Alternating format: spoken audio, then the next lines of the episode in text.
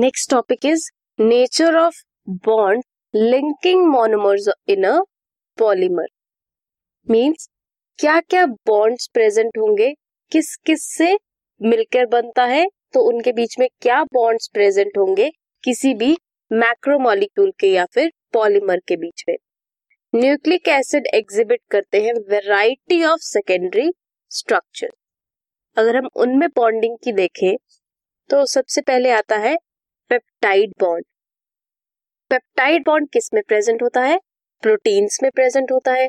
Proteins कैसे बनते हैं? अमीनो एसिड्स की कॉम्बिनेशन से। अमीनो एसिड्स क्या बनाते हैं? Peptide bonds. कैसे बनता है? ये एक अमीनो एसिड है और ये दूसरा अमीनो एसिड है। एक अमीनो एसिड का कार्बोक्सिल एंड से ओ OH लिया है एंड दूसरे का अमीनो एंड से एच लिया है।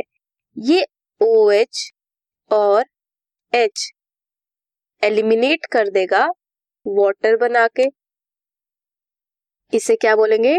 डिहाइड्रेशन रिएक्शन वाटर की एलिमिनेशन हो गई है। एंड बॉन्ड क्या फॉर्म होगा?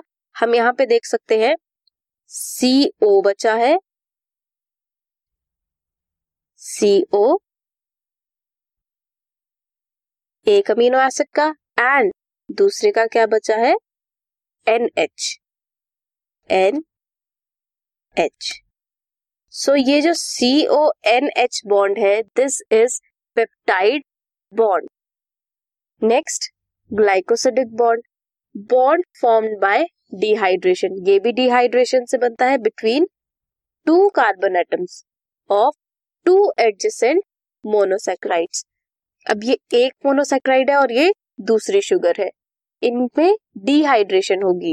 You can see O H from one and H from another ये क्या करेंगे? कंबाइन करेंगे और वाटर की रिमूवल कर देंगे। वाटर की रिमूवल करेंगे। इसमें क्या प्रेजेंट है? यू कैन सी एच बचा है from first carbon and second carbon का।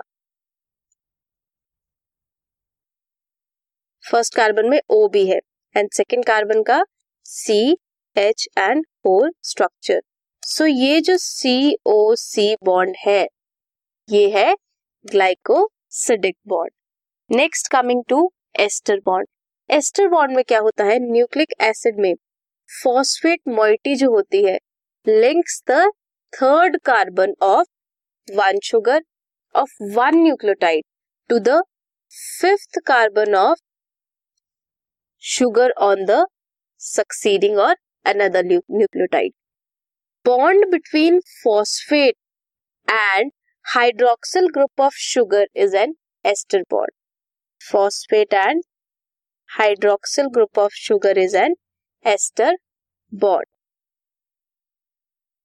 यहाँ फॉस्फोडाइस्टर बॉन्ड बोलेंगे उसके फॉस्फेट और एस्टर ग्रुप जो बनाएगा उसे फॉस्फोडाइस्टर बॉन्ड बोलेंगे।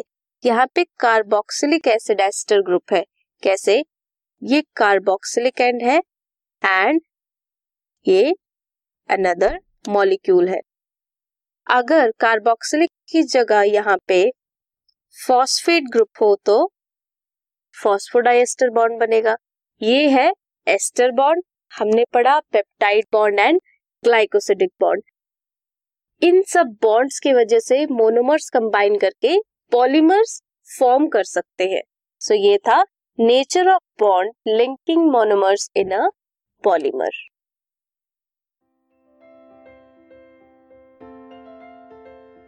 this podcast is brought you by Hubhopper Shiksha Abhiyan अगर आपको ये पॉडकास्ट पसंद आया तो प्लीज़ लाइक शेयर और सब्सक्राइब करें। और वीडियो क्लासेस के लिए शिक्षा अभियान के यूट्यूब चैनल पर जाएँ।